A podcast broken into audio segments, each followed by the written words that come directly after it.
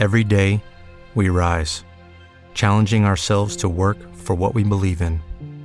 At U.S. Border Patrol, protecting our borders is more than a job, it's a calling. Agents answer the call, working together to keep our country and communities safe.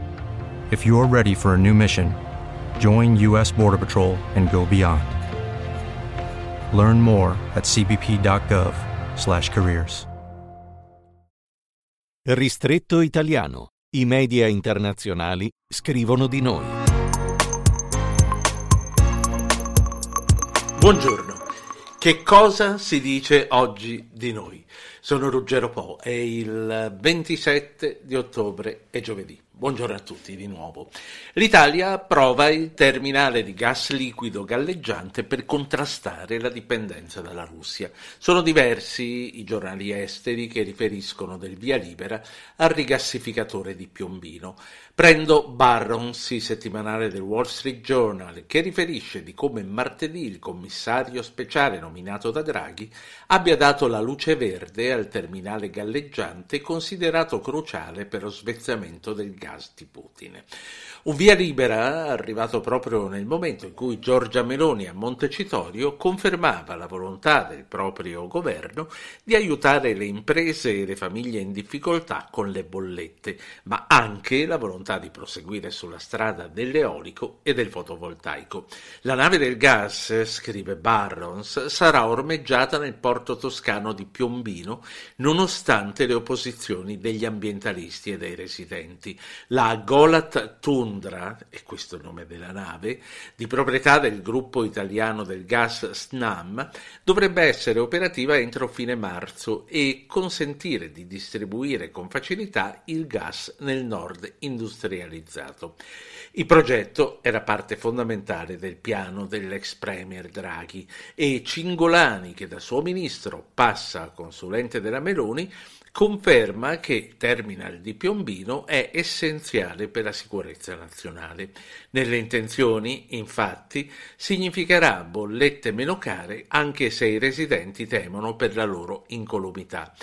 Eh, ciò che temono gli ambientalisti invece è che tutto questo possa portare a un rallentamento alla transizione ecologica.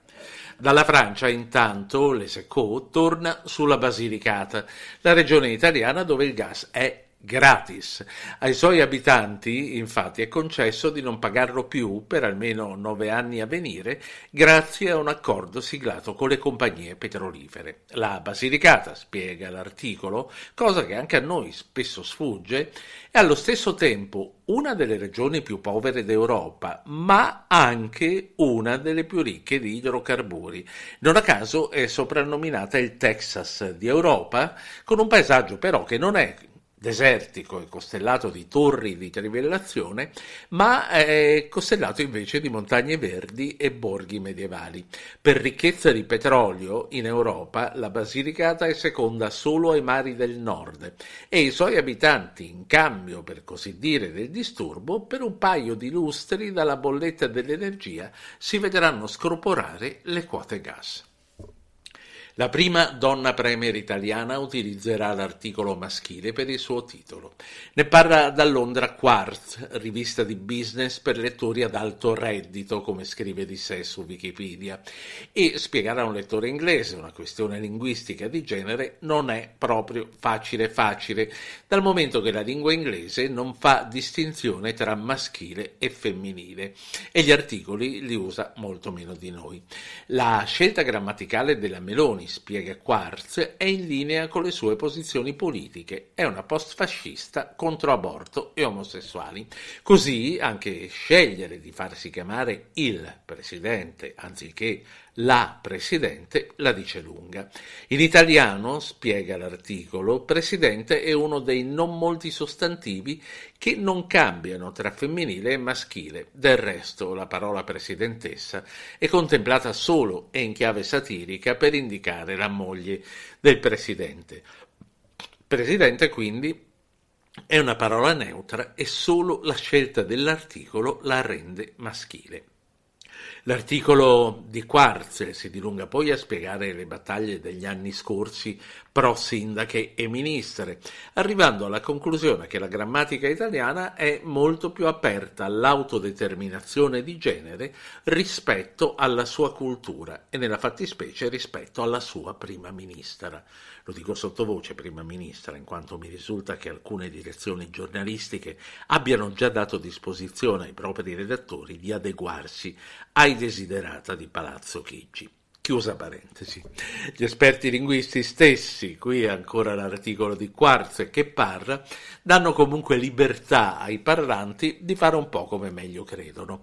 E se per le posizioni professionali più basse problemi non ce ne sono da tempo, si è sempre detto maestra, infermiera, segretaria, per le posizioni di vertice e di prestigio invece il maschile sembra dare una carica di autorevolezza in più a riprova, conclude l'articolo, che per parità di genere l'Italia è assai indietro, ultima in Europa secondo le statistiche del World Economic Forum. Dal Belgio, intanto, Zaman dà conto dei primi scontri, non proprio carichi, tra polizia e manifestanti antifascisti alla Sapienza, l'Università di Roma.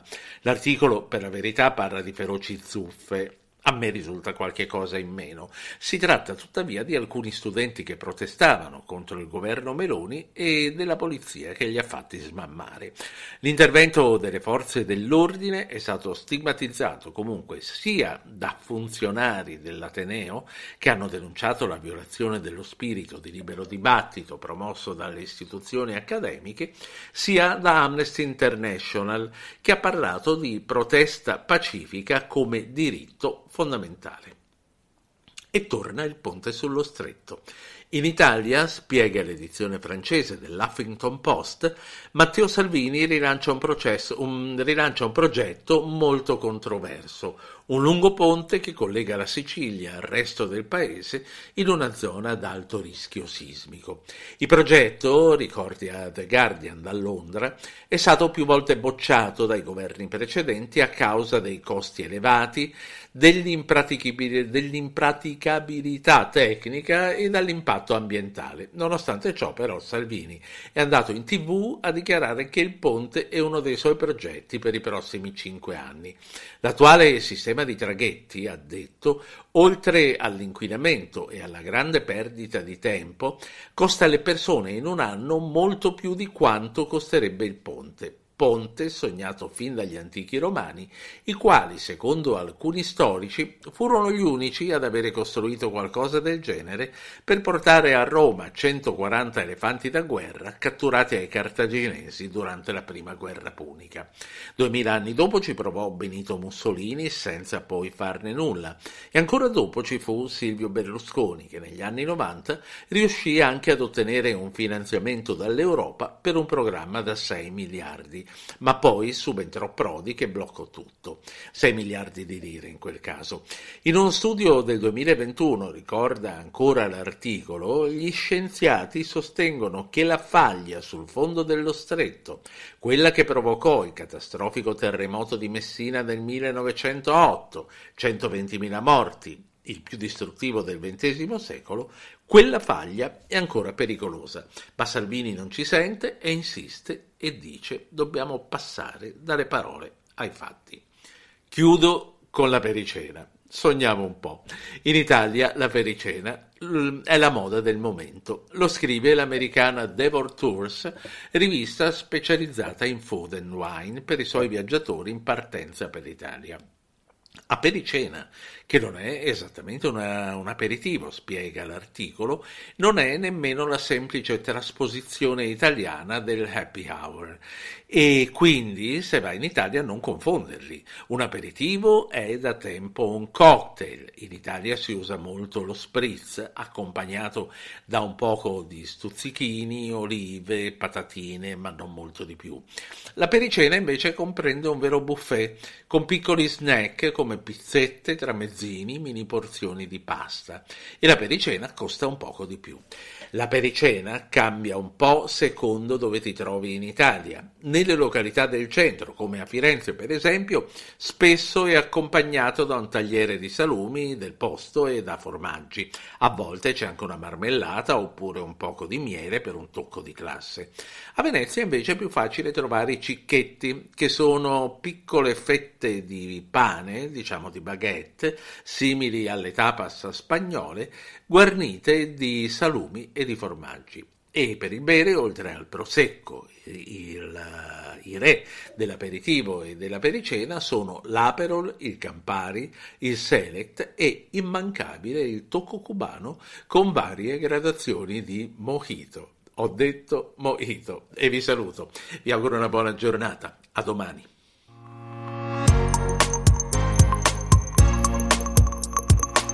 Ristretto italiano di Ruggero Po. It is Ryan here and I have a question for you. What do you do when you win? Like are you a fist pumper? A woohooer, a hand clapper, a high fiver. I kind of like the high five, but if you want to hone in on those winning moves, check out Chumba Casino. At ChumbaCasino.com, choose from hundreds of social casino style games for your chance to redeem serious cash prizes. There are new game releases weekly, plus free daily bonuses. So don't wait. Start having the most fun ever at ChumbaCasino.com. No purchase necessary. VGW. Void were prohibited by law. See terms and conditions. 18 plus.